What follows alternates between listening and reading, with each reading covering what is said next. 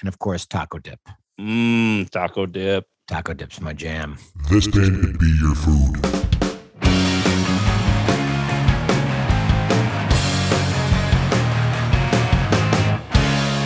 Hello there, ladies and gentlemen. Welcome to the show.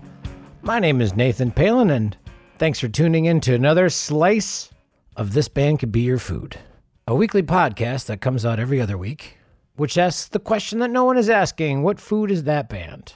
In case this is your first episode, you take a band, you pull them apart, and reconstruct them as if they were a food. We get to pick apart facts of our favorite bands, musical artists, and then in the end get to enjoy some nice food. It's my favorite time, combining my two very favorite things in the world music and food. And I hope they are yours as well. This week is a band that's very near and dear to my heart Rockford, Illinois' Cheap Trick. Now, when I say near, I mean actually nearby where I'm from. I'm from Janesville, Wisconsin. Janesville, Wisconsin is about 50 minutes north off I 90 of Rockford, Illinois. I would pass through Rockford, Illinois on a regular basis whenever traveling to Chicago. And Cheap Trick is, uh, you know, an anomaly. There's not a lot of bands that come from the Midwest. There are musicians that come from the Midwest. Oftentimes, these musicians, like for instance, Guns N' Roses, they should be from Indiana. But no, they moved to California. So Guns N' Roses is from California. Take the hold steady. You got a guy from Janesville, you got a guy from Minneapolis. Nah, they moved to Brooklyn. Hold steady's from Brooklyn. Who else? You got Boss Skaggs. Well, I don't, I don't really know where he's considered to be from. That is neither here nor there. What I'm saying is, when Cheap Trick had the opportunity to jump ship, they said, nope, we are going down with the ship. That ship being Cheap Trick. Joining me this week to discuss the ins and outs of Cheap Trick is my good friend Kyle Motor, otherwise known as Kyle Urban. Kyle is an ex roommate of mine. We lived together in Madison, Wisconsin, an hour and a half north of Rockford, Illinois. And Kyle tells me that Cheap Trick is his very favorite band. So, who else are you going to talk to? Not to mention the fact that Kyle and I actually had a little side band going on, a supergroup, if you will, consisting of members of bands that aren't famous to make another band that's also not famous called the Goddams. I feature the music of that band on this show regularly, bumping in between conversations and whatnot, so our music is available on streaming services, not to mention physical copies available on thisbandcouldbeyourfood.com, where I have all of my music that I've been recording for years and years available. And if you like indie rock or regular rock and roll, Christmas music, Irish rock, or anything in between there, if you like good music and you like to support real live musicians, I would be happy to share my music with you. So go to thisbandcouldbeyourfood.com, check out the music, check out the recipes, check out the episodes. Episodes much like this one. What food is Cheap Trick? Let's figure that out while I first have a sip of Izzy's coffee. Cheers. Izzy's Coffee from Asheville, North Carolina. I just booked my tickets. I'm going to be there in a couple of weeks. We're going to do a couple of episodes from there.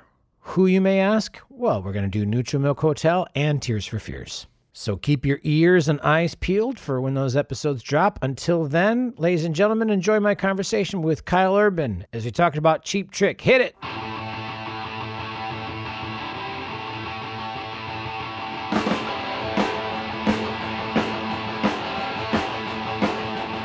Hello there, ladies and gentlemen. Hello there, ladies and gents. You ready to ride? Are you ready to ride? Okay, there, Kyle. Are you ready to rock?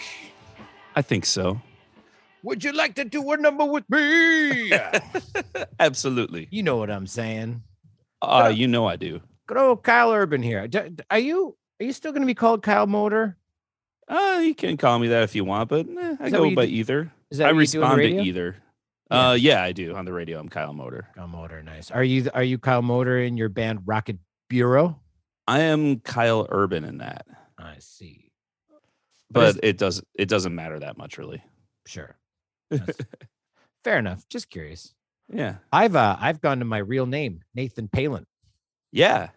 You I can got- do that now again. I yeah, I figured why not. Well, I Yeah. got all of a sudden I got all this press after I started doing my doing like the shows off of my balcony during COVID. Oh yeah, that's right.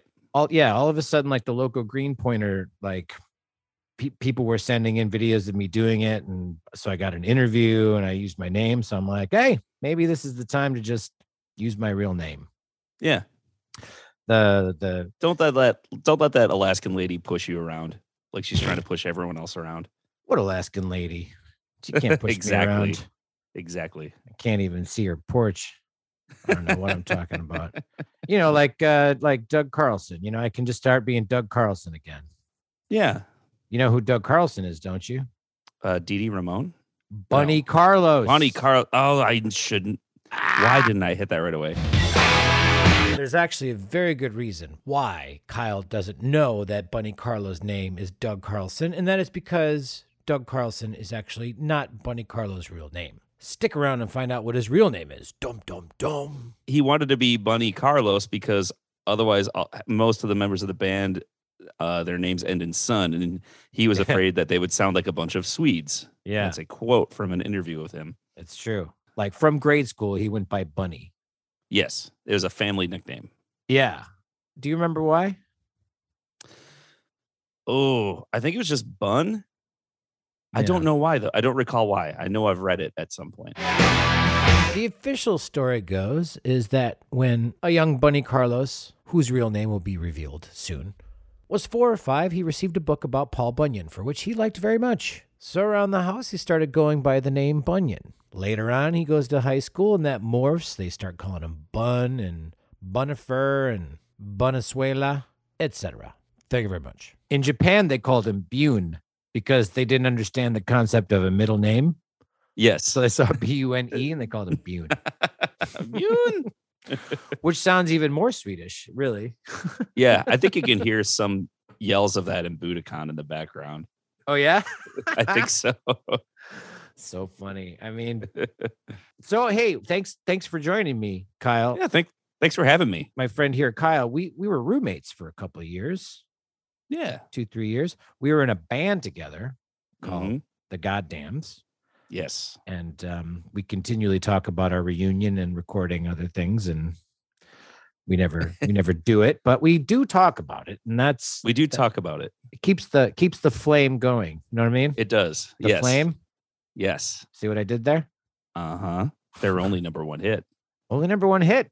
S- They didn't In write the it though. States. Yes, they States. did not. But uh, you know, I, I've been you know wanting to talk to you, and and in my head when I picked you to to do an interview with me, I thought I bet he's going to pick Cheap Trick, and you did, and I'm not and I'm not exactly sure why. They're my favorite band. Yeah, And I think I just think they're outside of that, they're just super interesting.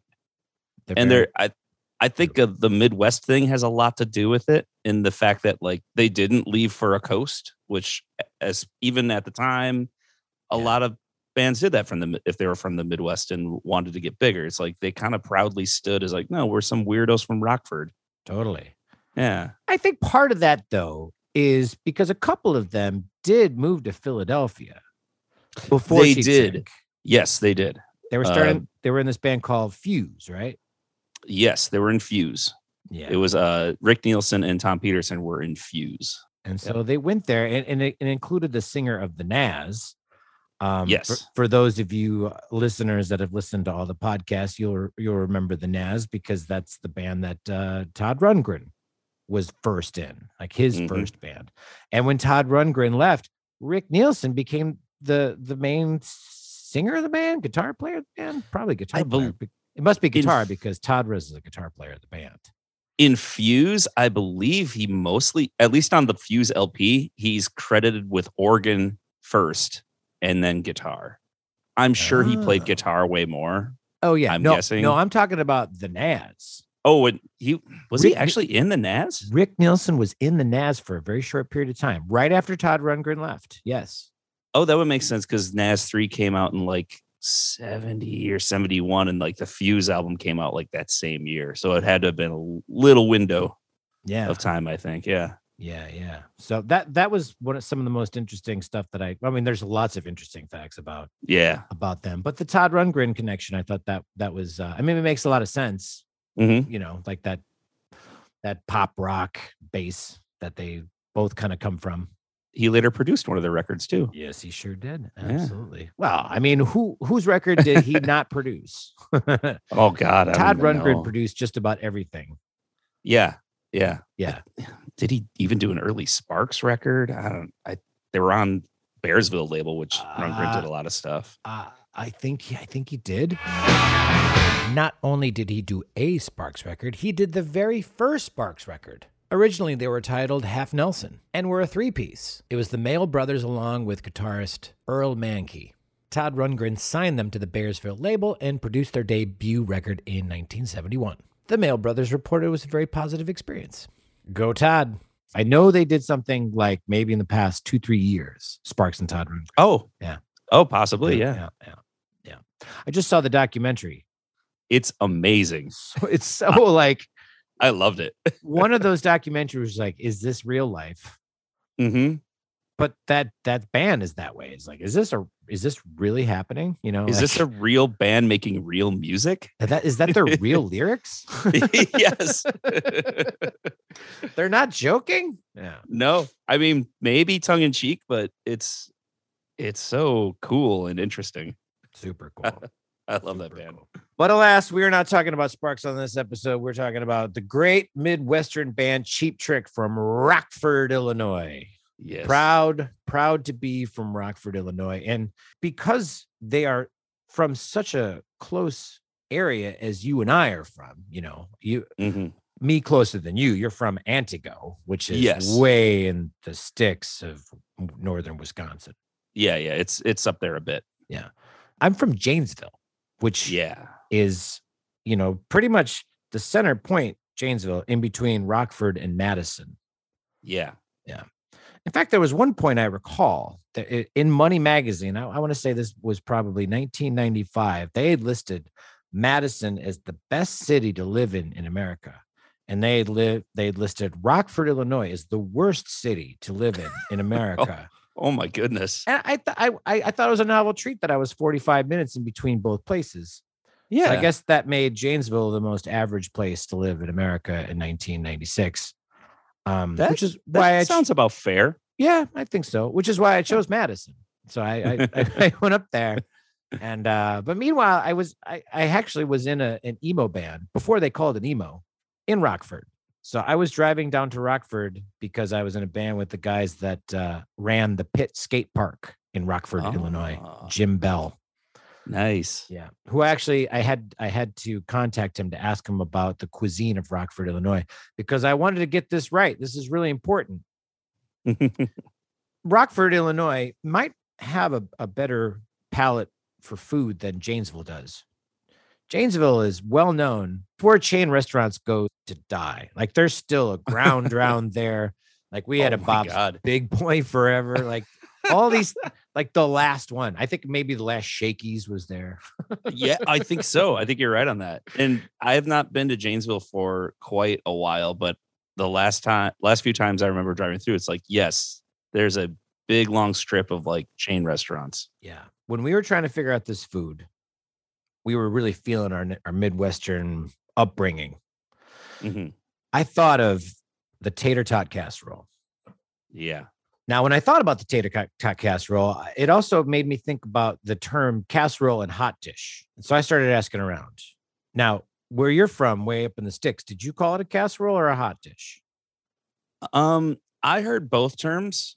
If I recall correctly, my um uh my feeling about it is if it was a specific dish, it was a casserole, like a such and such casserole. Yeah. Whereas, as a generalized term for a casserole, like, oh, just make some sort of hot dish.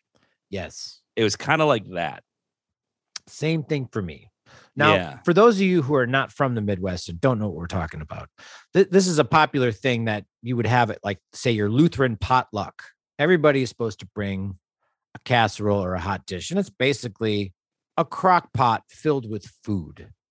Mhm. And where we come from, you would just call that a casserole. And you're right, there are casseroles. You've got your tuna casserole, your tater Yeah. tot casserole. There's like a broccoli noodle casserole. yeah. Um, but if you head over into Minnesota, Minnesota, they call all of these things a hot dish. and for whatever reason, we just won't shut up about it. But it's it's neither here nor there. After a little bit of debating, it's it suddenly occurred to me: Do they even do either of these in Rockford, Illinois? And after doing a survey, the first number of people that got in touch with me sort of debunked this idea that either of these things were of any importance whatsoever to Rockford, Illinois. Mhm. So we just kind of had to put the kibosh on that. Yeah. Yeah. There are plenty of bands from Minnesota, very good bands that will later get attached to a, a hot dish or a tater tot hot dish, but alas, not today, No, not today. unfortunately. Uh, It's which all I- right. I know, but I was bummed because this is something I don't think I've had since I was maybe 11 or 12. So I was looking forward to introducing this food to my, uh, you know, snobby Italian wife. Be like, hey, dig in.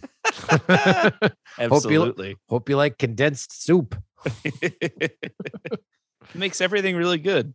does that yeah you know you can put your rabbit in there the rabbit that's your squirrel anything that you Yeah. small game animals Mhm. hunted Mm-hmm. yeah so so i started asking around um and I, and i did have some friends that went into great detail about the food of rockford illinois and they said very specifically that there was well hold on before i Sure. get there did you did you have any thoughts yourself for what food you thought cheap trick might be I want I was thinking of s- trying to think of something that was affordable but very likable and maybe a little weird if you Yes. think of, if you thought about it too hard. But if you don't think about it hard, it's like, oh yeah, this is just pleasing and cheap. Definitely. Yeah. I think with that, I think we we went in the right direction. I I wholeheartedly agree. The more I think about it, it's pretty fitting. Yeah. And it's it's one of these foods that becomes more and more fitting as time goes on. Because I keep learning new things about this that makes it even Ah. more perfect. Oh, nice. So in Rockford, Illinois, apparently they have their own style of pizza. Now it's not quite your Chicago pizza. Now Chicago pizza is, as we know, a, a deep dish, thick pizza. I think they put the sauce on top of the cheese. Yes. it's it's chaos. I Yeah. don't I don't know why they do this. You can eat I- one you can eat one slice and then you've got leftovers for the next week. Yeah. I don't know if I don't like it or if I haven't had a really good one. yeah, I'm with you. I'm always like I bet this is going to be good and it's just like there's just something Yeah. missing. It's a little soupy almost. Kind of. There's- Yeah. Can't, yeah. I don't know. It's hard to pinpoint. But Yeah. Rockford, they don't care. They say nuts to that. You can go ahead and have your deep dish whatever yous. We're going to do our own pie. And not only are we going to do our only our own pie, we're going to cut that sucker in squares. Yeah. They cut their dang pizzas in squares. It's party cut. Ah, Party cut. Mm-hmm. And I was telling my friends about this practice, and they're like, "Oh yeah, well you can get a Sicilian pizza." And I'm like, no, no, no, no, it's a circle pizza. Yeah. but they cut it in squares anyway. Mm-hmm. Party cut. Yes. Now there are three or four different pizzerias around Rockford that really have the style nailed down. And truthfully, Kyle, I've I- I've never had a pizza from Rockford, Illinois. Um, I have once when Rocky Bureau played at Mary's place in Rockford, Mm. which was wonderful. Our drummer Paul Kennedy is from Rockford, and he took us to Sam's Pizza. That's the And it- place. It was excellent and unbelievably affordable for how satisfying it was. Mm, exactly. This this is the food. It is a pizza cut into s- into squares. And since I have no access to anything in Rockford, Illinois, being in New York City, we're just going to go ahead and say frozen pizza. Cheap Trick Mhm.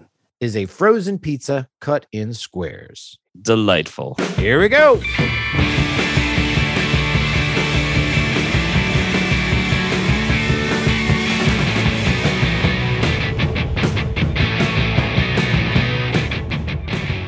The other food that we, we thought is it could have been something Swedish Yes.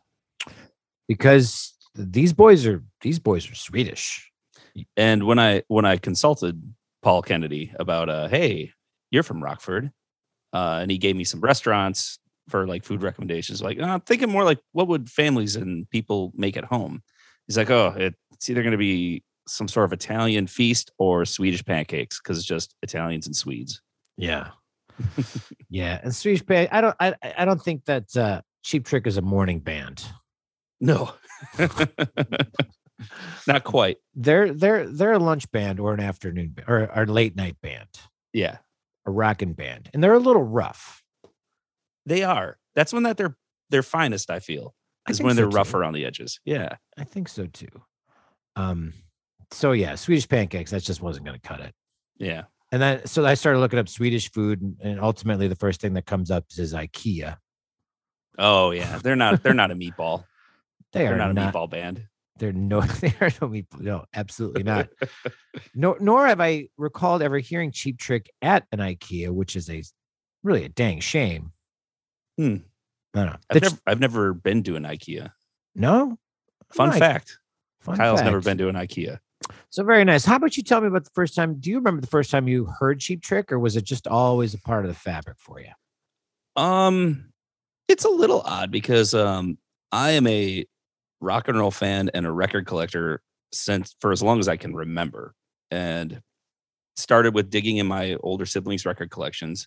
None of them had any Nice. cheap trick, so I did not get into them from there. But I got into like Queen and ELO and like Styx, and then there was like cassette dubs of um, Meatloaf Bat Out of Hell, which so like the cassette dubs like Meatloaf Bat Out of Hell and Kiss Destroyer. Like Hmm. I didn't I never saw the artwork for those records. I just heard the music and fell in love with that, Whoa. which uh, especially listening to your Meatloaf episode, it's like I know how iconic that cover is. I never thought about it before. It's like I never saw that cover until long after I had digested the music and was Crazy. really into it. Yeah Crazy. but of course, I classic rock radio. Yeah. I, I'd heard like started hearing the uh, Budokan versions of Surrender and um, uh, Want You to Want Me and Ain't That a Shame. They'd be played on the stations up north, but not that often. And I'd be Mm-hmm. like, oh, this is pretty cool. Uh, Sure. So when I was a TJ, teenager, and then I finally like started getting, I found like a three CD set of the first three Cheap Trick albums, like a little mini box that was cheap somewhere. I'm like, got Yeah. that. And I'm like, oh, okay, I can get into this. And that was around the time I was starting to play in like crappy little punk bands. We weren't really garage bands because we are we practiced in a trailer house that was empty that belonged to the family of the other guitar player in the band. But Playing Trailer bass and- house.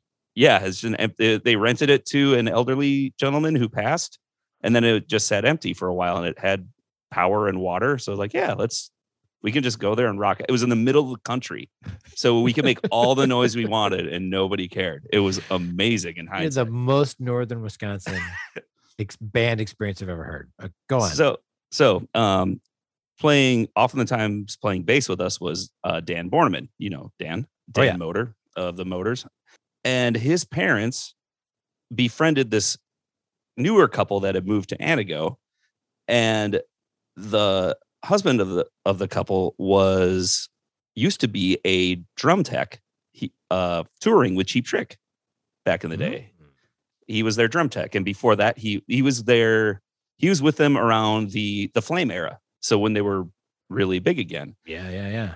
and before that he had been with ario speedwagon at the beginning of the 80s w- in the high infidelity area with the era when they were really big Wow. so he had some amazing stories I can only imagine. oh yeah Yeah. but uh that only encouraged our uh our cheap trick fandom because like we got i don't know it was just kind of knowing him and hearing some stories and getting into the music all at the same time made it a lot more personal sort of sure. it's like it's like oh these guys are just weird midwestern rock guys kind of like we are but it's amazing Uh, totally. Totally. Uh, you know, I I have that aunt who has who who will stop short of finishing the story where she's like, "Oh yeah, I would party with uh Cheap Trick back in the day." and uh that that bass player. yeah. Well, anyways, you want some more of Yes. your casserole? yeah. So I'm pretty sure my aunt uh, something um, So that's my connection to Cheap Trick. Nice. Uh, that and other that they're just kind of like local local folks, you know, like our drummer of the the hometown sweethearts would has stories of like hanging and talking with Bunny Barney Carlos, oh, drummer of nice. Cheap Trick, who is one of the most amazing virtuoso drummers out there. He is fantastic. Yeah, he is. If you look up on on Wikipedia, they say that he's the only drummer that can play just as easily left-handed as he can right-handed. Yes. And and usually you see his drum set set up right-handed. He plays like a normal fella. Um, Mhm. But because he's originally a left-handed person, um, his instinct is to lead his fills with his left hand, which is the Yep. same thing that Ringo Starr does. That's oh, why I did not realize that. yeah, that's why Ah. Ringo Starr has like such a unique style because you know he'll kind of switch back when he does like when he's leading to his toms and coming back. You know, Mm. it, it just has a different, you know, just a different layout altogether. Yeah. But in my research of of all things Cheap Trick, they also mentioned that on John Lennon's final record, he had invited uh, Bunny Carlos and Rick Nielsen to record a song with them. Yep. uh, which was called Uh, I'm losing you. "I'm Losing You." Correct. Yes. along with bass player Tony Levin. Yes. Evans, yes, from King Crimson. Mhm. That their version of the track never didn't make it onto the original pressing of the record. No. Uh, eventually, it did come out 1998. However, the reason that I'm bringing this up is because there's sort of a video where they sort of recreate the three of the live ones are playing the song, and Mhm. Barney Carlos is playing his drums left-handed. His hi hat is on the other side. It's backwards. So I'm looking at it and I'm like, is it a mirror image? But then I'm looking at the guitar players and they're playing right handed. Yes. I've seen this. Yes. So, so what? Bunny is just like whatever way he wants to set up his drum set that day, he can just Yeah. do that. He's like, it's a video. It doesn't matter. that's, that's so Bunny Carlos. It's like, He "Eh." he he probably thought it was a joke. he doesn't give a rat's tail. No. Yeah. Ne- None of those guys do. That's that's the funny thing about it. Is Yes. um yeah, let- so let's dive into the, the early days Mhm. Cheap Trick. Um, before they were before they were Cheap Trick, they were just a bunch of bands from Rockford, various bands. Only from all I can tell, only one member is actually born in Rockford, Illinois. Is that Rick? That would no, that would be Oh, Buddy- really? that would be Doug Carlson, Bunny Oh, okay. Carlos. I, th- I think it's Brad Carlson. I think that's what's throwing me. I don't want to derail you. no derail you should. It was Okay. Brad. Brad Brad Carlson. Carlson. Ah, Oh, I thought I That's all had one right. on you. You got me back. We're good. nice. He's born in Rockford, Illinois. Yeah. Um, Peterson, I have no idea. Same. Okay, I can confirm Tom Peterson was born in Rockford, Illinois. Look it up. I did. Which one was born in Wisconsin? Robin Sanders is born in Beloit, Wisconsin. That's right. Beloit. Beloit. B Town. Yep, a stone's throw. Uh, or as they say, a, a stone dropped into the toilet makes the sound Beloit. Oh my goodness. Yeah. We, there's a little bit of rivalry between Janesville and Blade. But Yes. that said, boy, that Robin sure can sing Still. still, Still. all these I- years. I will say I last saw them in 2019 and he sounded better than the two or three previous times I had seen him. No kidding. Yeah. It was great. Uh, I've only seen Cheap Trick once. It was at Summerfest. Really? Yeah. I'm a little surprised at that. Yeah. I mean, I'm, I'll be honest with you. I'm not, I, yeah. I, I like the idea of Cheap Trick more than I do actually Cheap Trick. I could I can see that. I can see Yeah. that. yeah. Yeah.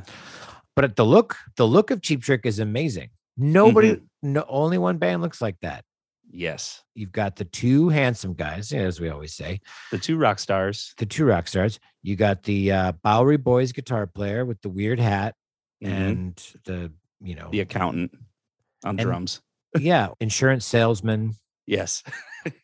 chain smoking, used car salesman. yeah. Uh, and also they had short hair. Two guys in the band had short hair. yeah. In the we're- in the 70s, that's unheard of. When Yeah. we were growing up, there was no rock musicians with short hair, Yep. let alone rock musicians that are like fat and with the mustache and yeah. And glasses. Yeah, yeah. and so they were basically just set up to be a huge band in Japan. Yes. You look at those guys; they're, I mean, they are a anime waiting to happen. absolutely. Yeah. you could draw those guys. A six-year-old can draw each member, hmm and you know which guy you're talking about. Not, not like Cinderella. You draw Cinderella, it's like, who are these chicks? No, these, these guys. Cheap Trick looks like a thing. Yeah. so weird. hmm So um yeah, so they start playing.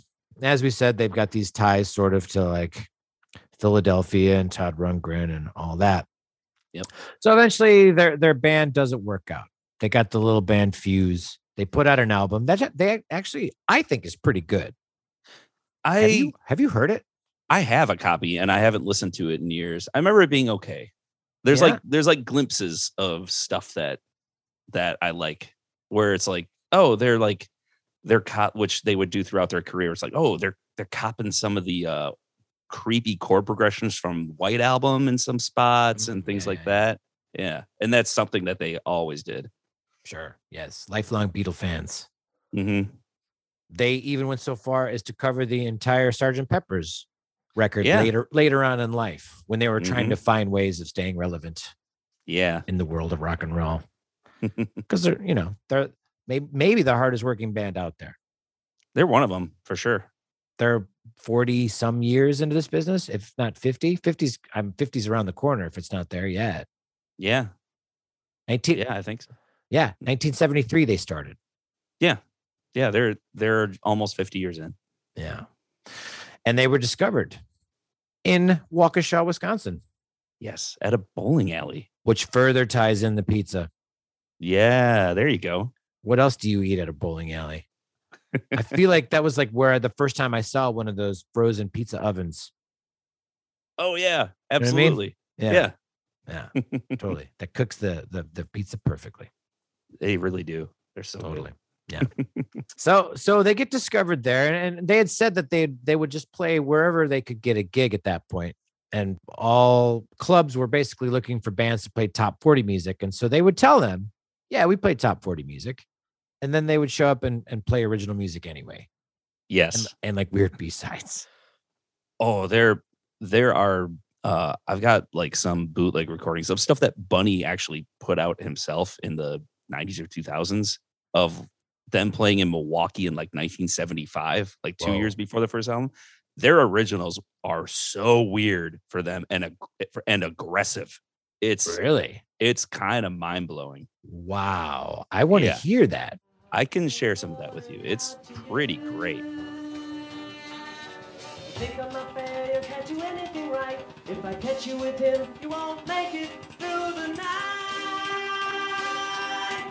Playing with your name with another woman's head. Playing, playing with your name with another woman's head.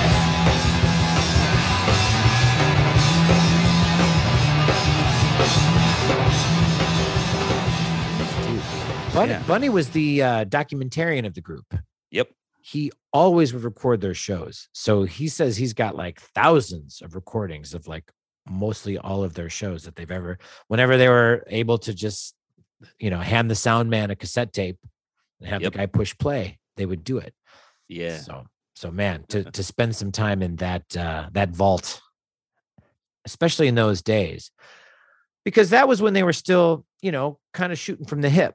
Later on Yeah. in life, when they started getting a little closer, the band preferred, or at least Bunny preferred, to have a set that they would basically play every single night. They were no Grateful Dead. They weren't like Yeah. mixing it up like crazy. They do now though. Now that Yeah. Bunny's now that Bunny's not a part of it because Bunny was the guy that got annoyed apparently. Yeah.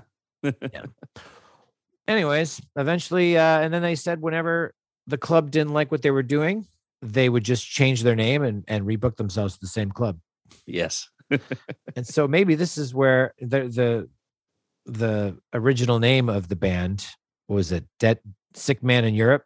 Sick Man of Europe. Yeah. Yes. Because they later had a s- released a song called that like in the Yeah. 2000s, like 2004 or something, I think. Yes, on the album The Latest. Oh, yeah, later than that. Okay. Yeah, like 2008 ish, somewhere on there. Yeah. Yeah. It's kind of a jam, too. Yeah, it is. It really is. Yeah. Recorded recorded very well. hmm because um, going back to the my- personally for me, one of the main problems I've had with Cheap Trick is the guitar tone. Oh, yeah. I, to me, it just it he has all this equipment and all these great guitars, and I don't know why I've never connected with his guitar tone. It feels really, I don't know, like it's lacking a personality to me. he's it, it's often kind of thin, especially on live stuff, because he's usually it, it- he will of a, I've seen a recent interview with him where he's like, "Yeah, I'm not a good guitar player." He's like, "I'm definitely not a great guitar player, but Yeah. I can kind of make noise and do what I want, and I can put on a show." And that's where Tom Peterson, like live, especially Tom Peterson's 12 string ba- bass comes in because that is carrying everything, and then Nielsen Totally. can just run around and play whatever nonsense he feels like doing at any given time, and the Throw song ho- doesn't fall apart. Throw however many picks he wants to in the audience. Yep. I was watching an interview with Rick, and you know, he was in like a small room and he's still holding on to picks. It Yeah. almost feels like it's like a security blanket for him. Like he's Yeah. just used to having picks in his hands at all times. it's like it's like a compulsion or something. totally. It was him Yeah. and one other guy. It's like, what are you Yeah. gonna do? Throw a pick at the one guy in, in, the, in the room?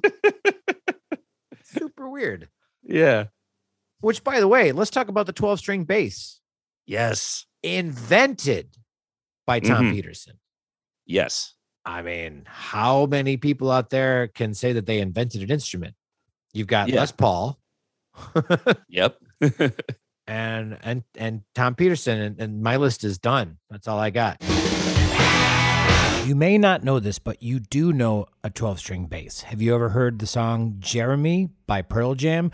Do, do, do, do, do, do, do. That sound, that beginning, he's playing a 12 string bass. That's what gives it that big, th- full, chordal, almost harp like sound. Do, do, do, do, do, do, do. Take it, Kyle. Yeah, because eight string electric basses existed before that, but the 12 string, in addition to just adding a second, it's not an octave higher than the two you would already have with an eight string. It's it's one l- like fo- the four low strings of the bass, and then each string has two strings that are one octave up from that, so they're doubled like that. Oh, so But- it's not tripled? It's it's not tripled.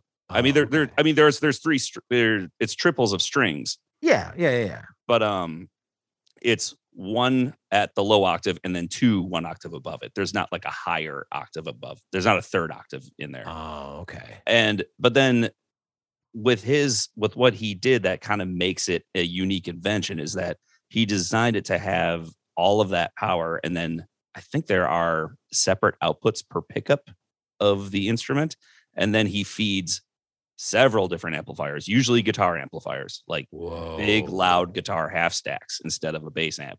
Then there's like a one thing running to a DI to get the low end, like the low lows. insanity. Yeah, Yeah. so yeah, that is the sound. I swear to God, uh, once when I saw them with the guys in the Motors, they played at the Barrymore, like in Madison, circa 2005 or so. Mm-hmm. and we ended up very close to the f- like front of the stage and we were on the tom peterson side and i swear and i think those guys would agree we saw tom peterson bend on the 12 string bass like a full step up what? i know i know it sounds insane but we heard it and we saw it and it was crazy his I- hands are huge I was just gonna say, like bending aside, like how does he just not have mad carpal tunnel? Because yeah a, a bass already is a big old string, and then you put Yeah. two more big old strings on it. yeah You're just asking for trouble. mm-hmm. It's unbelievable. no he he could tame it Good man. Yeah. All right. So then uh, Tom Peterson, he prominently uses uh, vintage Gibson Thunderbird. It Yep. was his main instrument for many years until a girlfriend threw it out of a hotel window during an argument. oh that poor thunderbird Oh, poor Thunderbird. I've heard that Tom is uh, sort of notorious for having a uh, a thing for the ladies. i could see that I would not. Ladies man. Yeah, I'd believe it. He's a handsome fella. Yeah. And a good personality. Yes. I mean, talking to Rick, he is he's nuts. Yeah. his, his interviews are really just like a circus. Yes. He plays his character whether he's playing one or not, and just a- as we s- mentioned earlier, they don't care. They, They don't do care at not all. care. Nope. no, they really make a point of it. Mhm. Yeah. And so really the only the only person you're going to get any reliable information as far as like history goes when trying to learn about Cheap Trick is like you just got to go right to Tom. and it's it's funny cuz he's he's slightly bitter about the whole thing. Like he's having an interview and the lady's like, "Well, you know, you guys have sold millions of records." He's like, "No, we haven't. What are you talking about? If you like add all the records together, we sold millions. But no, I mean like Aerosmith, they sold 30 million. We sold 3 million. And she's like, "Well, what about that uh, Budokan?" And he's like, "Yeah, that came out. We had already were in the hole for three records, so that came out, and then we were broke even. Yeah. yeah. So then we we're even. And, yeah. but it's true. They're like kind of a cult band. Us us Midwesterners, to me, it feels like they're just as popular and as big as Aerosmith. Yeah, but th- then they'll still do like headlining tours. But then they would also like the last 15 years, whenever Aerosmith would do a headlining tour, who would they pick most of the time as their opening act on the tour? It was Cheap Is it Trick. Cheap Trick? Yeah, A lot of times, yeah.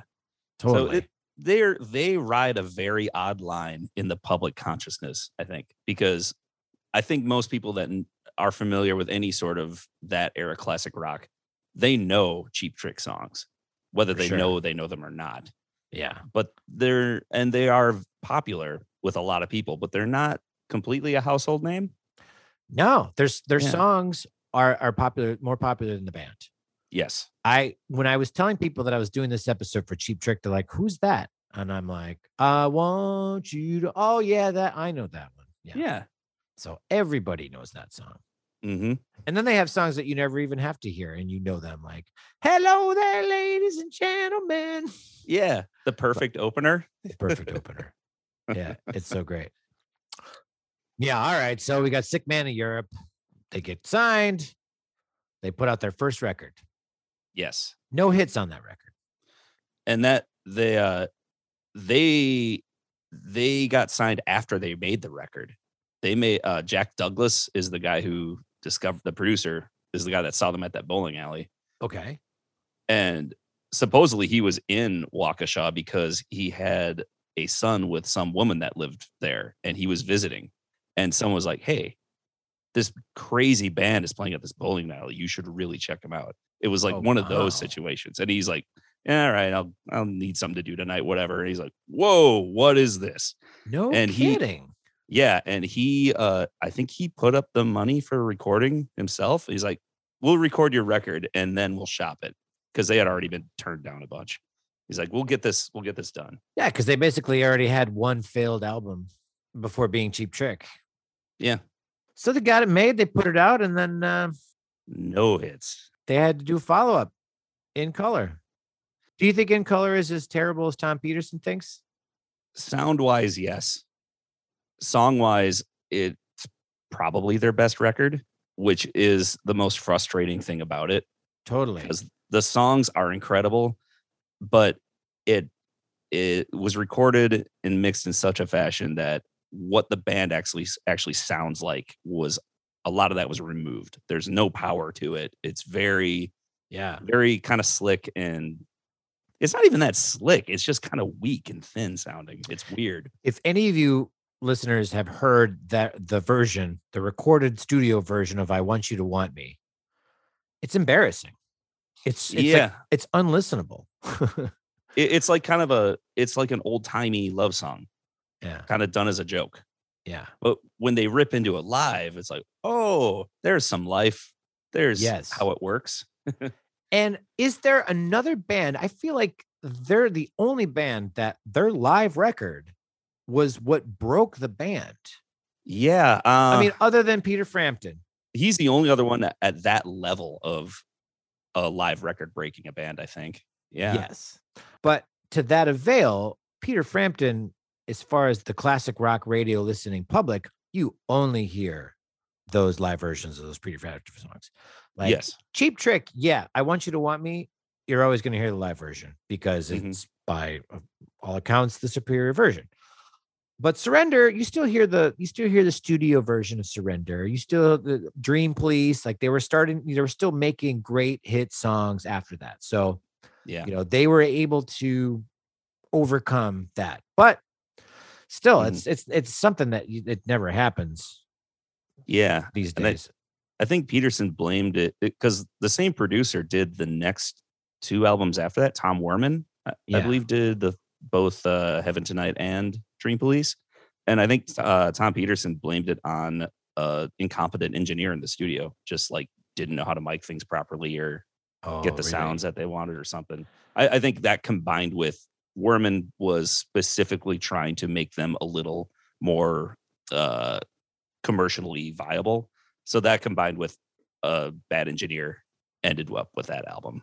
yeah that seemed to black cheap trick throughout their entire career there was always but i mean this is like a tried and true record label thing we're gonna soften you guys up we need the hits doggone it Yeah. so and you know, what else can you do that you you've got to uh sort of walk that line where you're giving the record company what they want but mean meanwhile cheap trick they don't give a rat's tail i told you man That's where they, eh, I don't know how valid it is to say, but they kind of had like at least dipping a toe into punk rock. Not, not consciously, but just with Sure. their approach to stuff and how they would just do whatever to get away with whatever they wanted yeah a little bit yeah oh definitely you might argue that yeah the punk rock is on the backside of all of the records those two dudes yeah you know that's this you don't get any more punk just but- weirdo misfits that are playing rock and roll Yeah. not the pretty boy model rock and roll singer Yeah. guys yeah but but meanwhile the front cover of the records is the antithesis of punk rock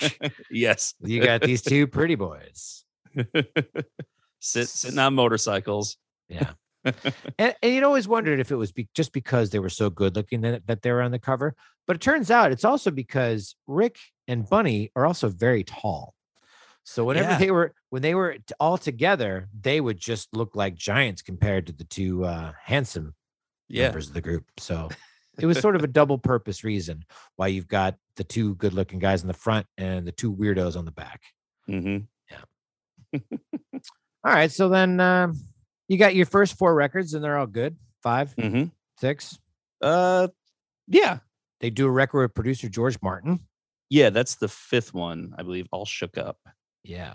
yeah With the Beatles. Of the Beatles. of the beatles yeah Damn. Yes. And then Tom Peterson, he's so uh, he's so ticked off, he just leaves the band. yeah i don't know if there is a single reason why he left Yeah. I know that there might have been substance abuse issues, but also he was frustrated with them not selling as much as he would have liked. And then he went and made a record with his girlfriend or wife at the time, Yeah. which isn't terrible, actually. It's very weird. Really? Yeah, They said he was trying to go in a, a new wave direction with her. kind of. Yeah. And it's Yeah. like, it's like halfway between Cheap Trick and New Wave. I think some of it, some of it's a little disco y too. Yeah. it was it was the v- only couple times I've heard it, I remember liking it much better than I expected. I Nice. expected it to be really, really bad. It sounds like that would be bad. That's a formula for something that's not going to be so good. Yeah, like uh, like his European wife or whatever talks him out of being in Cheap Trick or something like that. I don't know if that's the case. or not, but yeah, Like when DD King decided to be a rapper. yeah, Everyone started to be, it's like, this isn't going to. yeah. It sounds like some sort of drug-induced bad idea. Yeah. yeah.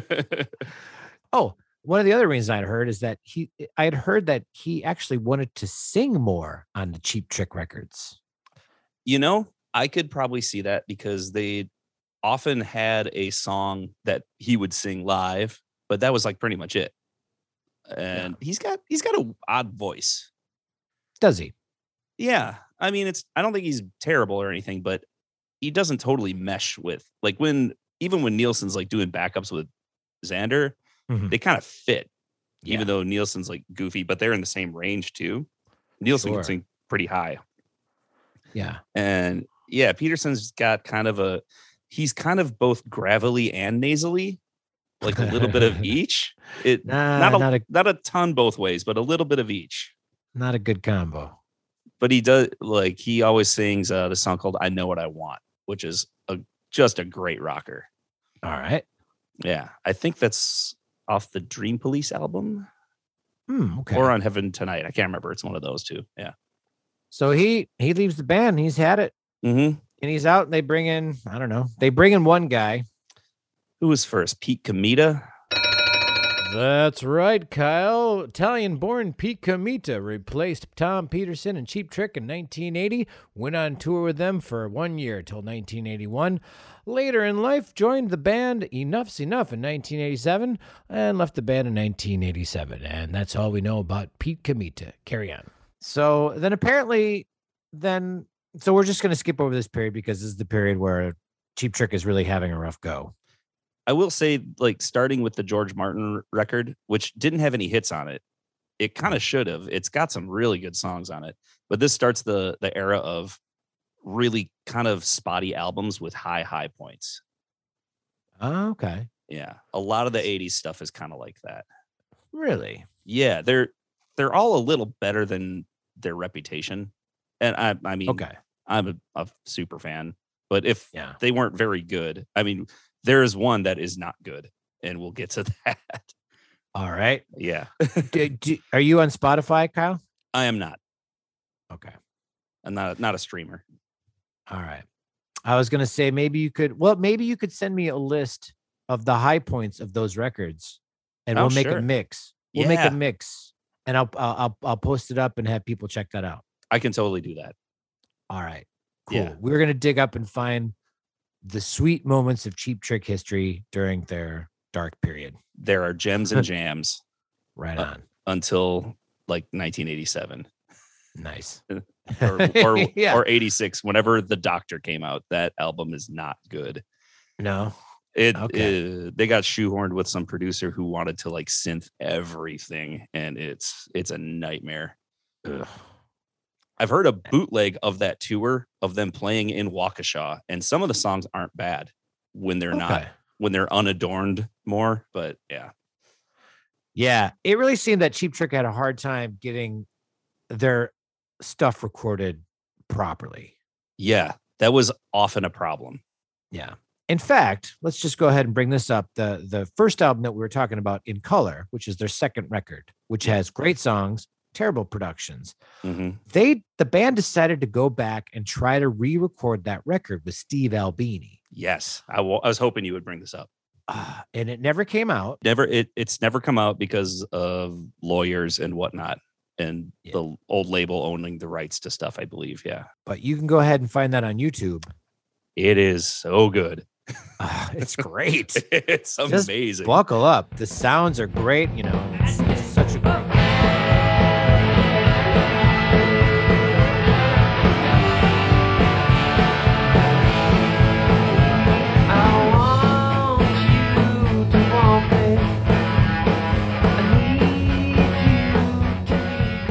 it's such a great combination those tunes with his production style Mhm. you know because because that that's what he does best is capture the band in their purest form Yep, and and their purest form sounds fantastic.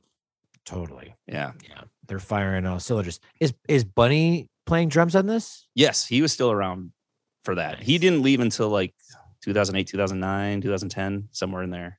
They they did they re-recorded that around I believe 1997. ah oh wow Yeah. And I've even heard that they they didn't even weren't 100% planning on releasing it when they recorded it. They just wanted to see if they could get it right or get the sound that they the way they wanted to. It's so Yes. good. that was a little footnote we wanted to throw in there Yeah. um so then we go back to tom peterson joining the group and then it's uh it's cheap trick uh, in their full glory all the members are there and and the label's like all right you guys let's not mess this up Mhm. Um, it's it's been said that uh, Tom Peterson, the, the the way that he had fallen back into the good graces of the group is uh, there was some there was a thing happening, and like Bunny and Rick were sitting at the table, and Tom Peterson had walked by and accidentally spilled a pitcher of beer in their lap. Yeah. Yeah. That's the story. That is the story. Yeah. And from there on in, they said, "All right, you're back in the band." Yeah. Uh, that so encapsulizes Cheap Trick in a lot of ways. especially, especially to know that like you can confirm that that is the story. 'Cause I'm have- like- yes, I'm I've like, heard that. I thought I'm sure Kyle's gonna have something to add to this, but it's like, nope, that's Yep, it. That was it. So they bring him back, and then the next record they bring in a bunch of uh ringer songwriters. I don't think they brought them in. I believe they were foisted upon. Okay. Yeah. Yes. Uh, which included their first number, their first and only number one hit single, "The Flame." I- In America, I will add one of the one of the killer tracks from the mid '80s that didn't hit here was like number one in Australia or something. Oh, I, I believe if you want my love, if you want my love, you got it. Na, na, na, na, na, na, na. It's it's another one of those like this is a perfect stadium anthem, and it did not catch on here for whatever reason. I'm sorry, Kyle, that is not correct. If You Want My Love, which was released in 1982 on their sixth album, and also is the first one featuring new bass player John Brandt, did have a hit in Australia, but it only reached number two. Wah, wah, wah. That said, original bass player Tom Peterson said that this is one of the best tracks that Cheap Trick ever recorded, at least saying it was the most Beatlesque. So there you have that. Mm-hmm. and they come out with the flame and they the rumor was that they'd already recorded that record what record is that on It's on an album called Lap of Luxury. lap of luxury Mhm. so it was like an afterthought Yeah. like they they'd pitched him the, and they're like oh we got to do one more all right bring in bring in this last one yeah. Oh, here's your. Um, You want us to do a ballad? All right. yeah what there's no more ballads on that record Uh, uh I don't. Oh, actually, is Ghost Town on that or the follow up? I can't remember. ghost town's on that Yeah, yeah, yeah. But I believe definitely I can't remember if they wrote that or not. Hmm. Hmm. should we look it up Sure. Your life is a beach, you're covered in sand, isn't it grand? Now you're holding the stars in your sweaty hands, your sweaty hands.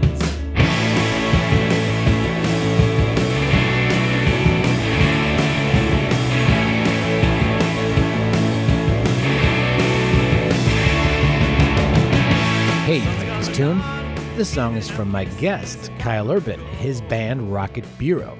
The tune is called Summertime Crime, and it's featured on his record Middle Angst. And you can't stream it. You know why? Because he wants to see the profits. Who could blame him? If you're not familiar with Bandcamp, go to bandcamp.com. You can check out his record Middle Angst there, along with a bunch of other recordings he's done as well. Rocket Bureau is pretty prolific, and the quality is high. Recommended if you like Cheap Trick. Check it out.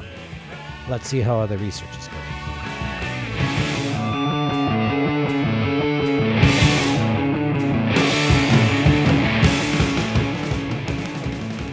ghost town written by nielsen and uh deanne warren Oh wow, that's a wicked co-write. do you know who I, who's deanne warren Diane Warren. She's a super mega pop songwriter. Ah. oh That must have been pretty early in her career. I believe. Uh, didn't she write "Don't Want to Miss a Thing" and other songs of that ilk, and like Cel- Celine Dion hits and stuff like that? oh man she wrote rhythm in the night by debarge Oh, did she? Yep. If Oh, I could I turn didn't- back time. That makes sense. Yeah. Yeah. Yep. I don't want to miss a thing. You. Yep. hmm You're right. I, that's weird. She co-wrote that with Nielsen. Yeah. How about that? That's kind of odd, but cool. That kind of makes sense. Where that's like sort of a borderline schmaltzy song, but kind of not. and the flame was written by Bob Mitchell and Nick Graham. One of Bob Mitchell. okay, I, I balked on knowing who wrote Ghost Town. I will. I will just dunk on everyone with Bob Mitchell. All right. um. Uh, Tell me about this Bob Mitchell guy. Okay, I don't know a ton about him, but he Oh, okay. he co-wrote a bunch of songs, like two albums worth for this. He was he's British. He co-wrote uh, two albums worth of songs for this British band called Complex in like 1969, 1970, and they're like two of the two hyper rare psychedelic records that are super mega expensive. And he was not even in the band. He was just a friend of the keyboard player, I think. And those two guys co wrote the songs. Hmm. Like he was the lyricist, I believe, or something like Ah, that. okay. Yeah. Some Got weird, it. some weird arrangement. I, I like Yeah. those complex records. So, Right on. Right on. and looking up the guys who wrote those songs one day, I was like, what the hell? The guy who co wrote The Flame? That's so weird. Random. Yeah. And they initially pit- they initially pitched it to a different artist who turned it down. yeah. Blues rock singer Elkie Brooks. Oh, I don't think I know who that is. Me either. Hmm. Mm. Not important. No. Hey, did you do you know how they got their name? Cheap Trick? Cheap Trick? Yeah. Honestly, I don't recall. They were inspired by going to a Slade show. Oh, this makes They- sense. They saw Slade and they said, "Wow, this band pulls out every cheap trick they can think of." Uh huh. They said that would be a good band name. Yep. Yep. And they took that name and they were like in LA or whatever. And they played some show for about 10 people, including Kim Foley, who was in the Oh. group. And Kim Foley took him aside. He's like, Yeah, you guys are great, but your name sucks. You got to get rid of that name. Cheap trick. That's terrible. And you know what else you should do? You should wear like gold lame suits. that's what he told them. yeah. And they're like, and they're like, you know what? Screw this guy. So when they went back home, they're like, yeah, all right, we need a thing. But how about Yeah. Yeah. Yeah. we just really overdo the things that we already do. Yeah. Just amplify their personalities. Yeah. so like that was the time when the, the the two guys got their hairs cut. Mm-hmm. They basically said, "Let's just go to the secondhand store and see what we can do." And they go and uh, Bunny Carlos sees a suit for sale. He buys that, and he, he sees like the white shirts, and Yeah. they're like a quarter, a quarter. So he like says he buys an entire rack of them because Yes. they're a quarter and they're super cheap and they're comfortable to play in. And uh, from playing cards, he learns how to smoke a cigarette while he can do other things. He was so good at that. The best. Better than Keith It- Oh, Richards, maybe? At smoking for a sure. cig while playing? Uh, well, kid- drumming. That's inherently while way harder. drumming. Yeah. E- Exactly. Both hands are busy at all times. Your body's moving. Yeah. Yeah. I mean, with the guitar, like you can sort of take a moment and pull it out, Yeah. you know, You whether can you do or, or not. I you mean, pop a Slash never- cigarette on a string or something that's hanging off the headstock or It's insane. the best smoker in rock and roll. I don't think he Yes. smokes anymore. no, no, I, he better not. no. He's healthy. Yeah, you know, because they they went through their days of uh, drinking. Rick Nielsen said that he drink about a case and a half of beer a night Oh wow. after the shows, Yeah, yeah. which was one of the reasons why they couldn't wait to play their last song. Their favorite, whenever asked, like, "What's your favorite? What's your favorite song?" It's uh, "Good Night, Ladies and Gentlemen," because that means I get to go back to my hotel and there's a case of beer sitting in the in the tub under a, a, a chest of ice, and then they can start drinking. that's in the uh their 25th anniversary. They did a concert in Rockford and put it out on DVD called Silver. And Okay, and there's the the concert is cut up and interspersed with interviews with each of them. And Tom Peterson is in like a bubble bath for his interview on it. And he he answered that question almost the same way. They're, li- they're like, what was your favorite part of the show? Because they're talking about the big anniversary to do. He's like, oh, probably when we played Goodnight there because it was over. And they're they're like, what? You didn't play that at that show? He's like, oh, we didn't. he had like no idea. he either had no idea or he was really good at acting like he had no, No. idea. each it's it sounds like each member of that band answers that question the same way. What's your think favorite so. song? Uh, it's it's good night. It's Yeah. when the songs when the show is over. Wh- Which is like, come on, guys, you don't like to play your your great rock and roll music. yeah. Pretty pretty funny. I mean, Mhm. I don't blame them. I've been there. Like, ugh, oh, done? totally.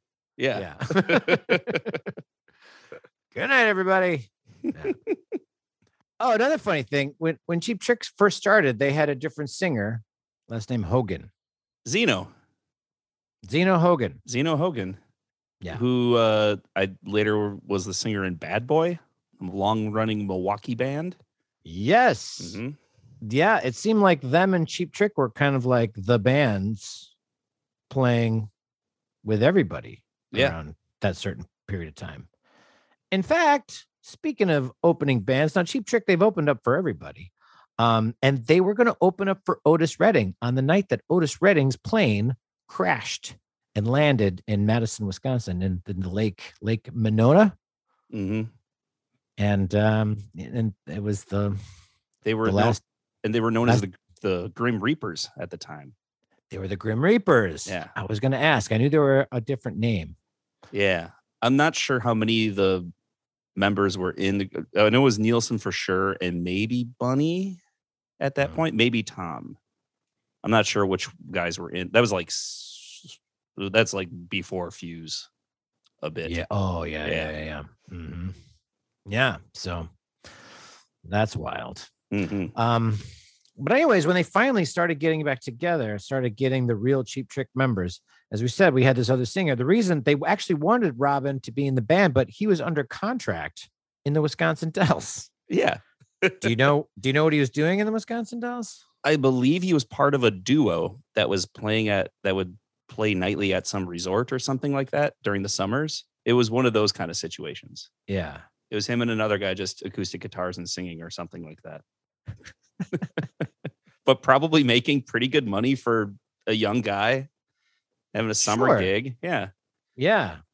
Summer Uh, gig in a understandable. resort town. Probably wasn't so bad. Yeah.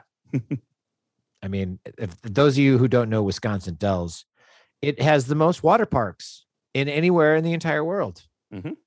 per capita. They have more water parks than Janesville has chain restaurants. I think that might be actually true. Hey, do you know do you know why uh, they have that checkered board theme? Do you know what what Rick's reason for wanting to have that was? Oh, I he brought it up in that recent interview I just saw with him. and I'm blanking on it. what it was is that he had this vision of like when at the end of the day when TV was done That's right. after their final program, Mm-hmm, you know, they'd show the color, they'd show the color strips, and then all of a sudden it would just go and you'd have like that white noise. hmm And he was really interested in that white noise. Like he would look at it and kind of see pictures and and see all these things. So he kind of just wanted to recreate that look on stage where you just sort of looked looked like this transcendent 3D wherever your wherever your brain wants to go. hmm You know, I mean this this was the 70s. These Yeah. guys were on a, a lot of drugs at that time. And that was just from him At- being a weird kid. yeah, exactly. This was before he got into drugs. Yeah. not that he really got into drugs. This is one band that really doesn't have like a big giant drug story. like Tom Peterson might be closest, and that's and that I'm not even sure about that. That's just because he left the band and came back, and in like the beginning of the '80s, when like every band at that level was probably doing, uh, going skiing, as Sure. you like to call it. Yes, Ah, hey, you're a listener. yeah, but it's hard to tell because Rick Nielsen is such a weirdo all Yeah. the time. yeah, absolutely. Yeah. It's hard to tell if, if like drugs had anything to do with it Mhm. or not. He's still kind of weird, but not totally weird. He's old man weird now. Yeah. yeah. Yeah, and the and and the funny thing is, as like original members of the band drop, they replace them with the children of the other people of the group. hmm Like their their drummer is Rick Nielsen's son, Dax Nielsen. Dax Nielsen, and it sounds like they have another like family band that has Dax Nielsen and Miles Nielsen. The Nielsen Family Trust, I believe they're called. Yes, Nielsen Family Trust. Yep. That's right. Yeah. They say like his kids are very prolific songwriters as well. Like Miles Nielsen hmm um he, he's a multi-instrumentalist and has like 10 records out or something Yeah, I actually saw when the, the last time I saw Cheap Trick, uh, Miles Nielsen and the Rusted Hearts opened. They were they Oh, were really wow. yeah they were really good. yeah, you would imagine i mean they had a good pedigree Yeah, Dax is a solid drummer because I guess Bunny taught him how to play. oh nice Yeah, hey did you know that they sang backup on motley crue's dr feelgood the song dr feelgood the backup singers are the guys from cheap trick I didn't know that at all, uh, Yeah. which I'm shocked I didn't know that. right It's yeah, that's crazy. totally crazy because we've all heard that song a billion times hmm and you think about it and it's like there does seem a voice there that's like way better than anybody in Definitely, motley crue could sing definitely that better than Dr. Vince Neil. Feelgood. Yeah. And we've sang it too, right? They're like, when yeah. in the car, we're like, Dr. Feelgood. I'm like, yeah, Vince probably sang it. No, No. Robin Sanders sang it. even even at his best, Vince couldn't really hit that high. I don't want to dunk on Vince, but yeah, he- No, he's poor guy. He's getting dunked on all the time yeah. as it is. hmm I just love the fact that when you see Cheap Trick live, and if Robin's playing a guitar, and sometimes he's playing a 12 string electric Telecaster, and Nielsen's got the five neck, and Peterson's got the 12 string bass. How many strings between three people? It's ridiculous. All the strings. It's so many strings. That's bananas. hmm It must be a dream to be his guitar tech. Just be able to like, you know, have to tune all those guitars. That's the thing. Rick Yeah. Nielsen says he hasn't tuned a guitar in 30 years. Yep. I, I've seen him yell at his guitar tech from this, like, he's still on stage, but yelling at the side at whoever the tech is. I've seen him throw picks at his guitar tech. yeah. yeah, no, it's not a glamorous job. No.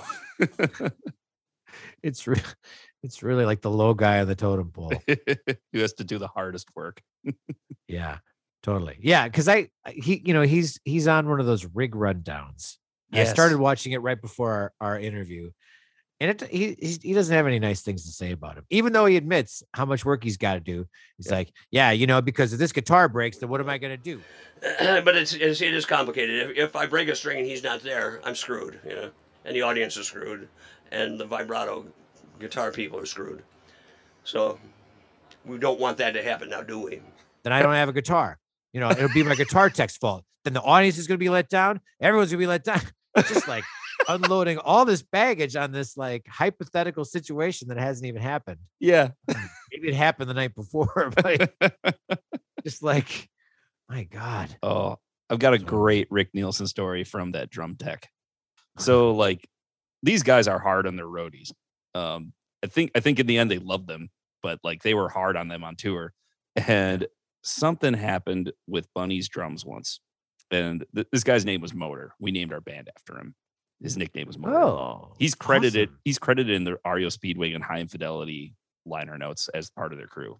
Uh, Okay. so motor is something happens with Bunny's drums and like the show f- stops and Bunny's chewing motor out for like not having something right or whatever.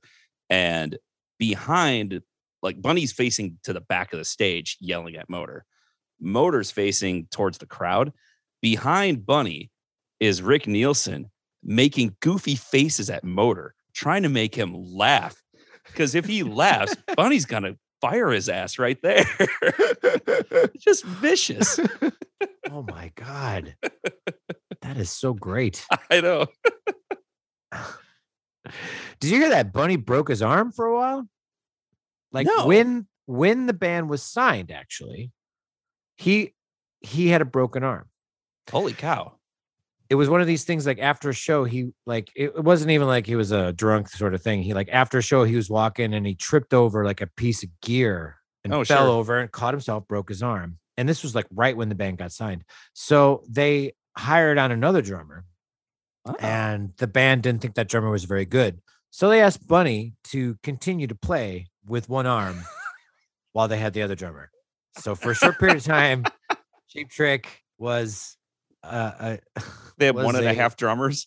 they were, yeah, they were an 11 armed band, which brings me to this joke. yes. What, what has what has nine arms and sucks?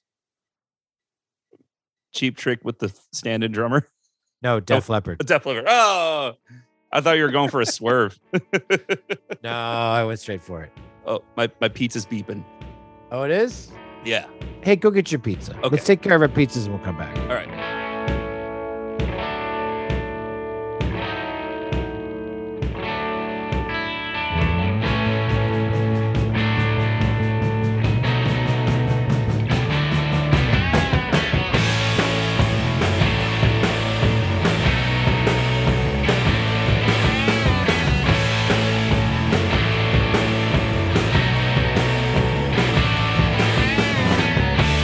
Stop for the night.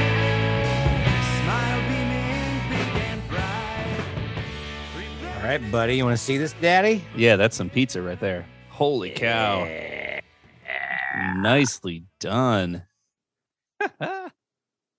Kyle and I have each made ourselves a frozen pizza and cut it into squares. hmm And I was thinking, you know, they do a lot of this type of pizza in in Janesville, Wisconsin as well. There's a play a place that I love called Tony and Maria's Pizza. Ah, And they do I f- I'm like now that I'm thinking about it, perhaps this is the pizza.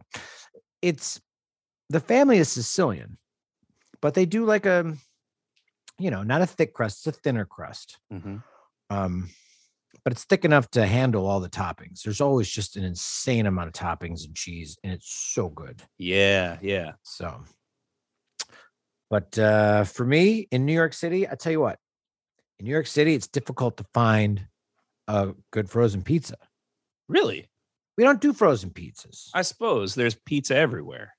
exactly Yeah. there yeah if there is a a good pizza place within walking distance of whatever bar or club that you were at that night so you don't have to worry about picking up a frozen pizza you got pizza readily available by a number of places hmm so yeah o- whereas folks i don't know if you've ever been in the midwest you know there is an entire probably grocery store aisle of frozen pizzas Yeah, like there's an entire chunk of a frozen section dedicated to frozen pizzas. you got your jacks you got your tombstone hmm What what uh, what flavor did you choose, or which brand? I got a tombstone. Tombstone, classic. I'm a fan. I, I I experimented around. There are some great ones. There's some not so great ones. But Tombstone is the taste of my youth. It is a reliable choice hmm for sure. I believe that's that. That's what I would have went for as well. Yeah. Um, in my lack of anything better, and and this is not this is no slight. I'm very happy with my choice. I got a DiGiorno. Ah, Um, but a DiGiorno is a it's a thicker crust than it should be. yes. It's So- chunky. It's a little chunky. It's a little chunky, but there's a lot of ways to make a, a frozen pizza. To make a DiGiorno, you're typically supposed to put it right on the rack. You don't. You're not supposed to put it on a on a pan. hmm Do you use a, a pan? I do not. I go right on the rack. You do. You Yeah. prefer the crunchier crust? I do. I'm a fan. Good. Yeah. That's good.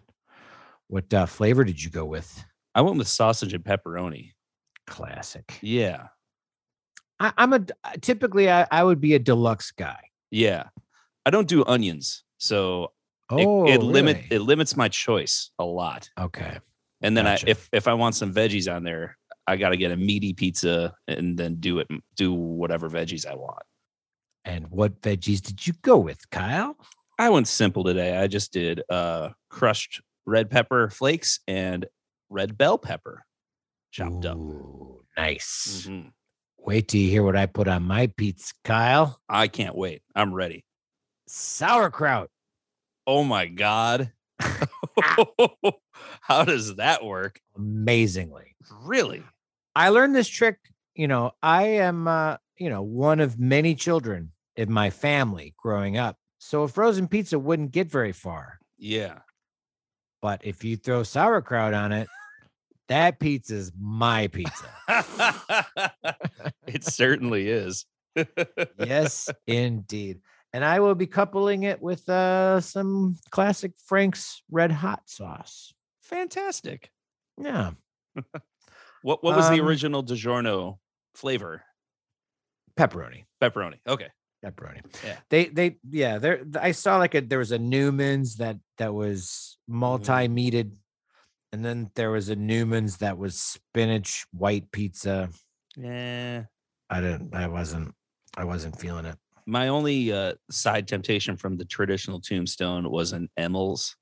I believe I believe they make the, por- the Ooh. porker, which would Yeah. also which probably it brings me back to him, probably brings you back to Crystal Corner Bar. Yes. Yeah. I don't know if this type of pizza exists out of, outside of a very small area. I don't think it's a national. No, I don't think so either. Yeah, but they have these at the Crystal Corner Bar in Mhm. Madison, Wisconsin, where I've played probably 5,000 gigs, just like Cheap Trick. They have played 5,000 gigs, they say. Yeah. I probably played 2,000 gigs there. you did a weekly longer than I did, but yeah. It's true. I did have a weekly there. but it has cooled down. It is now the perfect temperature. Mm-hmm. And uh, I have grabbed my first triangle from the party cut. Uh, not my favorite slice, but I like to get these out of the way. I'm kind of a fan. I think it's the crunchy thing. Regardless, cheers. Cheers, buddy. now, Kyle, I'm sure I don't have to tell you, and I'm sure you're going to agree with me, but I love a frozen pizza. Yeah, I do too. There's nothing, I mean, and th- and this is where some of these similarities come in with Cheap Trick. Is a frozen pizza? Is it really a pizza? Mm. I mean, it's gone through it's gone through some transformation phases, and it's become its own thing. A frozen pizza, you know, you can't get away with serving a frozen pizza somewhere. Mm, without calling it a frozen pizza. yes, exactly. That's the best point. Yeah. Like if you go to a bowling alley, it's like, what do you guys have? Well, we have frozen pizzas. Yep. Yeah. So you you know what you're gonna get, and um, and you're fine with it because frozen pizzas are great. It- but if the if it's a bowling alley or a bar and they have fresh pizzas, it's like handmade. It's a designated thing because you might Yeah. expect a frozen. Totally. Absolutely. Mm-hmm. Yeah, you would not expect to go to a bar and get a handmade pizza. If they did that, they wouldn't call it a bar, they'd call it a pizzeria. But yep, they exist. At least in Wisconsin, they do. They do? Oh yeah. A bowling alley that makes their own fresh Oh, pizzas? I don't know about. I'm sure there are bowling alleys, but like bars, usually country bars. Really? Mm-hmm. Oh, I, I I was not aware. There's there's one uh, near where I grew up uh, called the the Rev the Revs Revs Windbreaker Tap. yeah, I know it's hilarious. Oh. They make excellent excellent homemade pizza, and Nice. Oh, you can order carry out from the bar. Uh, that one that one's good. Um, in oh, nice. the Madison area, um, outside of town, south of town by kind of a kind of outside of Mount Horeb in Mount Vernon, this little village. It's a place called Marcine's. Mm-hmm. They make they make an incredible pizza. I think they only make it one night a week, and they are slammed. Like I think it's Thursdays. Like people go do eating in, carrying out, all of it. That's fun. Yeah. Now, because I live in New York, Kyle, I haven't had a frozen pizza in quite a long time. Mm. So this is really a treat. To Even get with back Hmm? the, into my even with the sauerkraut. oh man, with the sauerkraut's the best. I mean, do you like sauerkraut? Not especially. I've I've not. Oh. I don't think I've Okay. tried it in a in like decades though either. So you'll just eat a bratwurst without putting sauerkraut on it? Yeah. Hmm. Okay. I mean, give me some horseradish mustard. Sure. All right. I, I Alright. mean, I'll even double down on just horseradish too with it. Really? I haven't done that. Oh yeah. Yeah. I should try sauerkraut again sometime because I've since become a fan of big fan of red cabbage. But that's a different cabbage. It- it's a whole different beast. But I- yeah. do you I mean, do you like a dill pickle? I love it. Yeah, man. You should you should go back, give it another shot. I think I got a mental block with sauerkraut. sauerkraut is is not only delicious but it's good for you Hmm. it has all that uh that bacteria Yeah. and it's the good kind of bacteria not the bacteria that's in that kombucha crap Oh yeah. yeah you've heard that they've since like like scaled back their their health claims of kombucha like it was a big thing they're like oh this is so good for you it's got all this bacteria and then after a while they're like well maybe you shouldn't drink that much kombucha and then now they're like and then they're like nah, you know maybe you shouldn't drink that Wow. I would. I I have not heard that. I'm not aware. yeah But I, I, I just Uh, I know I've friends were telling me recently that. seen hard kombucha at stores. Like, what are you people doing? yes, my friend was telling me he went to this went to go see bands the other day, and the only alcohol that they had to distribute was hard kombucha. Oh my god. And it's one of those like they'd already paid money to be. It was like a smaller house show. Yeah. They'd already paid money in there, and all they got is hard kombucha. and he said it really did a number on his tummy. I believe it. BYOK, bring your own kombucha. I mean, you know, like th- that. Yeah, it's a it's a thing that's like compared with like say sauerkraut or kimchi. Yeah. I'm like that's not a meal. You can't eat just that all night. no, that's yeah. You're- It's You're an asking for add- trouble. You have to add it to something. Totes. hmm Is this your fourth meal of the day? Fourth meal? Oh no, Yeah. this, is, this is number three. Hmm. This is dinner. I didn't have breakfast, so this this is my third meal. Otherwise, Oh. this would be my fourth meal. nice. I've been eating Super Bowl leftovers all day. Oh, brats and sauerkraut. Oh man. I actually didn't have the brats because I had ribs. A Oh. friend came over. A friend came over and made ribs, and they were amazing. nice. Guacamole, and of course, taco dip. Mm, taco dip. Taco dip's my jam. I had a bunch of ribs this weekend too. I was with some friends in Spring Green. We do an annual meat weekend, which we haven't been able to do the last couple of years. We did. yeah, I ate. I ate. Mm. I'm sure your wings- heart thanks you. I ate wings. I didn't overdo it, but I ate wings and ribs all day Saturday, and it was amazing. I had wings that were brined in pickled jalapeno juice. Oh man, They were so good, and the ribs were fantastic. that sounds amazing. It was really good. So Kyle, what do you, what have you been doing recording wise? You've been you've been recording anything? Um, Got any new music coming out? Um, nothing coming out yet. Slowly doing some new Rocket Bureau stuff here and there.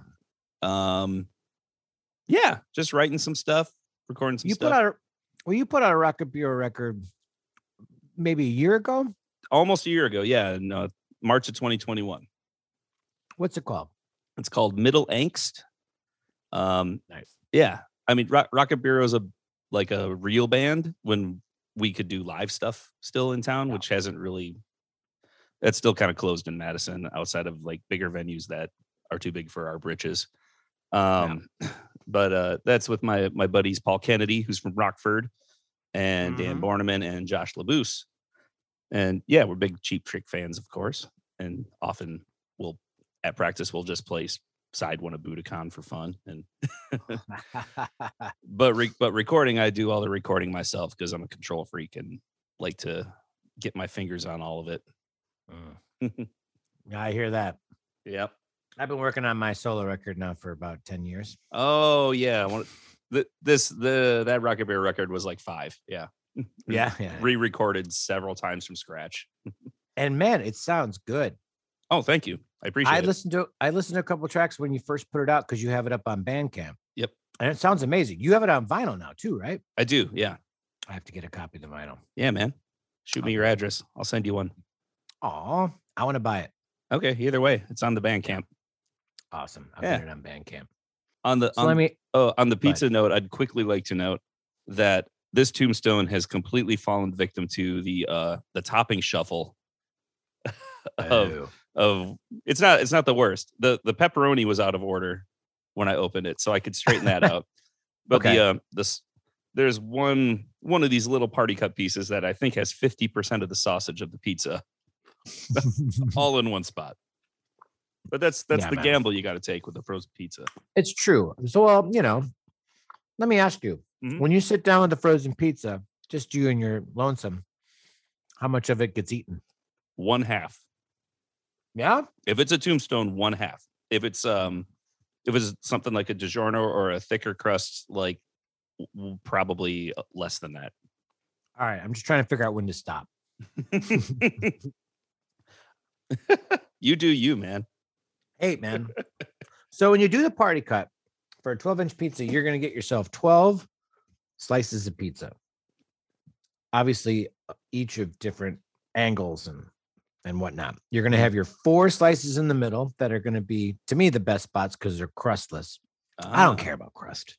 hmm. You care about crust? I do. I bet I, you do. I like that. I mean, I like all of them, but I like the outer pieces. Man, we should we should enjoy a frozen pizza together. We we'd Very- be perfect companions. Very complimentary.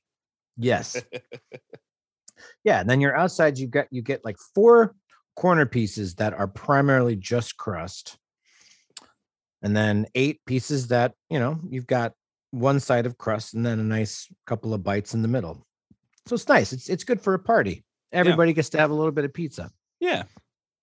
And you you kind of double it up because otherwise if you cut this thing you'll have eight slices. Yeah. Yeah. That's that's my normal go to for just yeah, yeah, I need a quick, I need a quick pizza meal. Throw it in the oven, cut it like normal triangles. Yeah. Like normal people do. Yeah. Not like crazy people from Rockford. Mm. Yeah, but this is this is very delightful. It's hitting the spot. Yeah, it really is. In most recent Cheap Trick news, Tom Peterson has uh he's fallen ill. Yes. He just had a heart surgery. Yep. I want to go ahead and say maybe that was in February. I maybe think January? so. Yeah. I think I think they had from a podcast that I listened to today that was being filmed in February. They were saying that they hoped that he would return by March. Yeah. I think he was ill with, he might have just had surgery recently. I think he was ill a bit before that too, because they were Yeah. doing shows. And Dan Borneman pointed this out to me. Um, like, yeah, you see that guy playing bass on that cheap trick picture of that recent concert? Like, yeah, he's like, that's not Tom Peterson. I'm Like, you're kidding me. It looks just like him. Like, oh yeah, because he's all decked out in Tom Peterson garb and he's playing playing a big old 12 string bass. But it was uh one of Robin Zander's sons, I believe. See? Which this same guy, I think, was the last time I saw them in 2019. He was off to the side of the stage with an electric guitar and a microphone.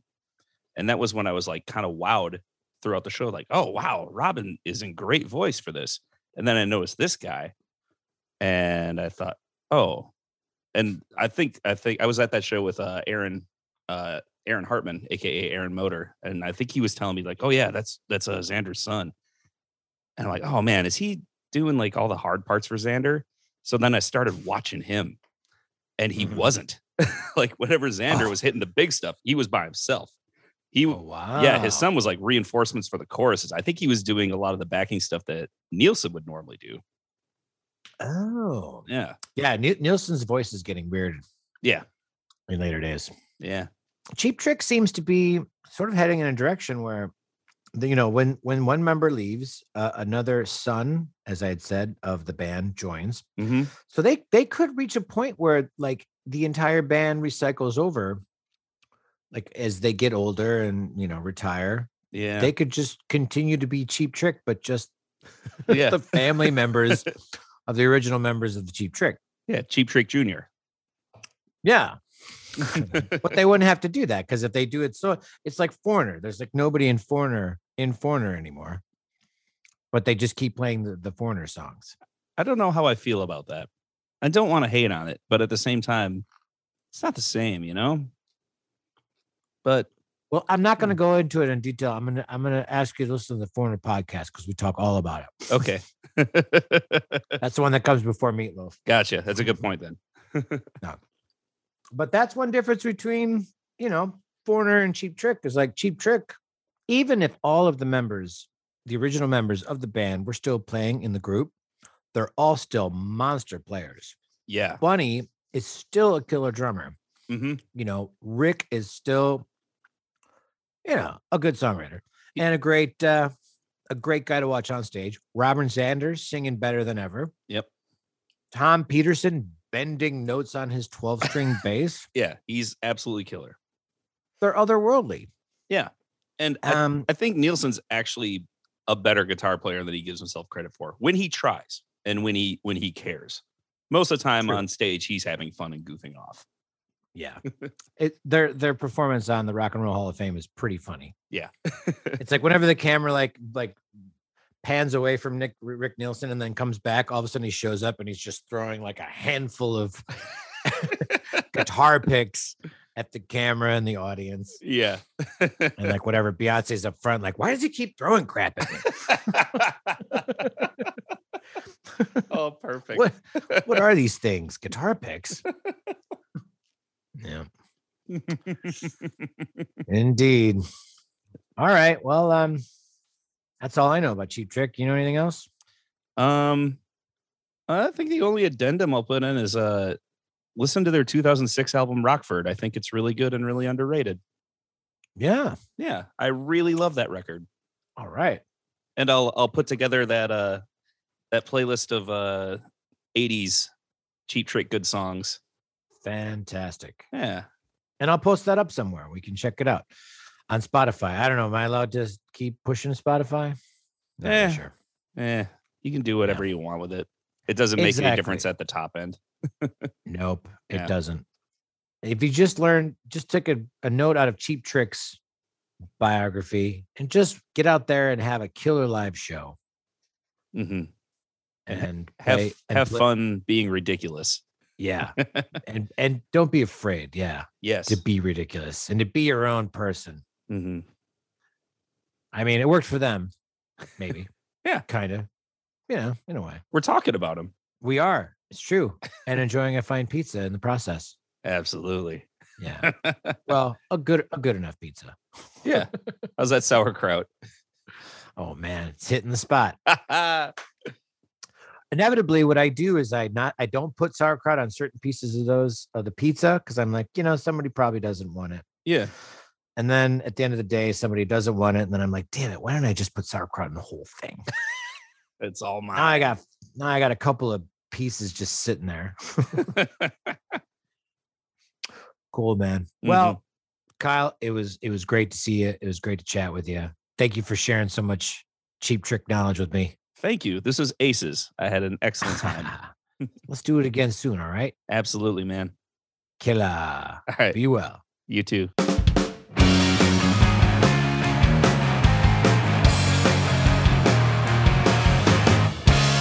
Good night now, ladies and gentlemen. Folks, thanks for tuning in to another episode of This Bank Could Be Your Food. Thanks to Kyle Urban for chatting with me. Did you make it this long? It was a long one. Long episode. Like a cheap trick show, they pull out all the stops. And when it's over, it's time to go. If you like the show, please head over to Apple Podcasts, rate the show, write a couple of positive words, help us get the word out, grow the show, and then you can be there to let everybody know that you are one of the first. It can be your thing. If you're in Asheville, North Carolina, make sure you get yourself a cup of Izzy's coffee. If you're traveling over winter break, have a great vacation. I'm going to Guadalupe. No, Guadalupe is not in Mexico. It's an island. And it's cheap right now. You just gotta watch out for the riots. But I'll be fine. I'm bringing my posse of my wife and kid and our friends. So, tune in next episode. Pretty sure I'm talking to Leo Sidran, another fellow expat Madison, Wisconsin, gentleman, musician, jazzer, podcaster, all around great guy. We're going to talk about Helios in the news. What do you think about that? Gonna be a humdinger. Thanks for tuning in. Cook on and rock out. Ciao, ciao.